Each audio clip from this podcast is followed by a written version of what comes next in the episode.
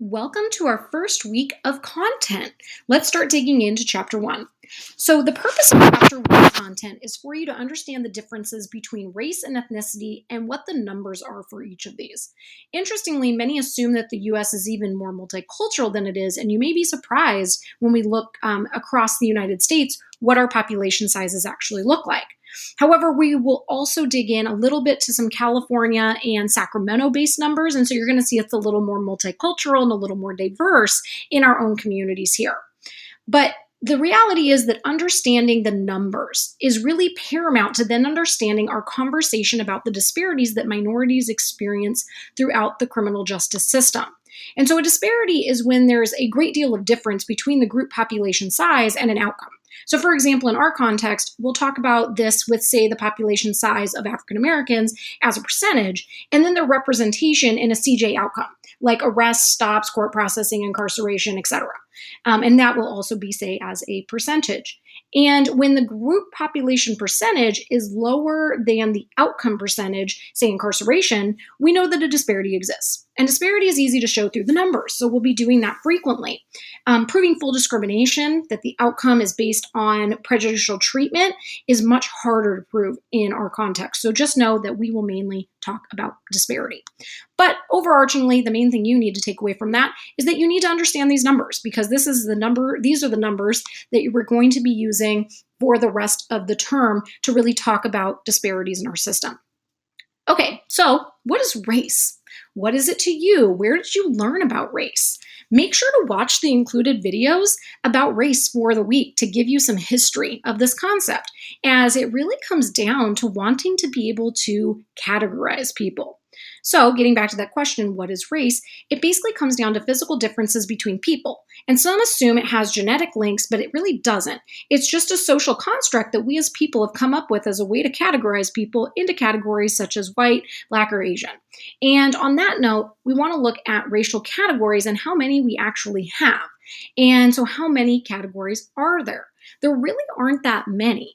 For the purposes of the US Census, we generally break this down into five main racial classifications. So the classifications included is usually white, um, African American or Black, American Indian or Native Alaskan, Asian, Native Hawaiian or Pacific Islander, and then of course we always have an other category. Now, many probably realize that there seems to be a group missing. How many people realize that we didn't include Hispanic and Latinos? Well, that's because we classify this as an ethnicity. So then, what race do people from these backgrounds mark? Generally, they mark for white, but it depends.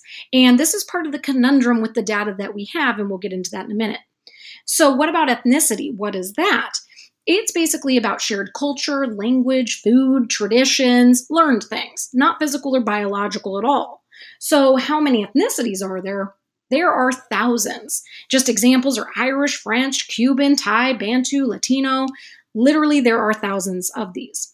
And this matters for us because we'll rarely talk about ethnicity and administration of justice. We mainly talk about race, except for Hispanic and Latino, because that's such a large segment of the US population, and particularly here for California and our Sacramento data. And but they're essentially left out um, of calculations and of the research. So just keep that in mind. All right, so on to numbers. So, what is the composition of the US population as it pertains to race? Well, according to the most recent census, it's dominantly white. 72% mark that at least at a national level, followed by 13% that are African American, 5% that are Asian, 0.9% that are Native American and Alaska Native, and 0.2% that are Native Hawaiian or Pacific Islander. And then 3% mark two or more races, and a whopping 7% mark other. And of that, 16% identify as Hispanic as the ethnicity. And the way that it looks on the census is that if you ask for ethnicity and whether we ask for ethnicity and whether or not you are Hispanic or not, that's the ethnic question. And then you have to identify race from there. So that 16% is likely included mainly in our category for white and possibly for other but it likely takes the white category to white non Hispanic being only about 60 to 65% of the United States. So, did those numbers surprise you? They likely did because Sacramento looks quite a bit different than that, and so does California at large. The California data is included in the slides, but let's talk a little about Sacramento. So, Sacramento is 54% white, 10% African American, 16% Asian, 1% Native um, American or Alaska Native, and then 1% Native Hawaiian or Pacific Islander, 7% two or more, and 10% other. And going back for our Hispanic portion of this, 24% mark that ethnic category for Hispanic. So the white category actually falls to under a half of the population. And then Hispanic is almost a fourth of our population, and the other fourth are the other groups combined. So again, much more multicultural. Now, again, I said to remember that these numbers matter. And they will because we have to understand our population sizes before we can really talk about what we know about statistics about these groups' treatment in the criminal justice system.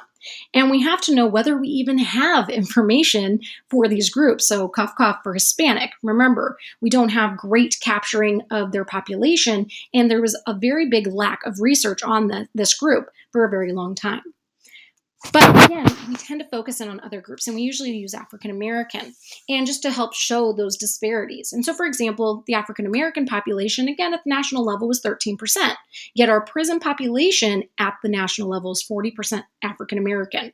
And so that shows us that there's a huge disparity because 13% and 40% are not the same.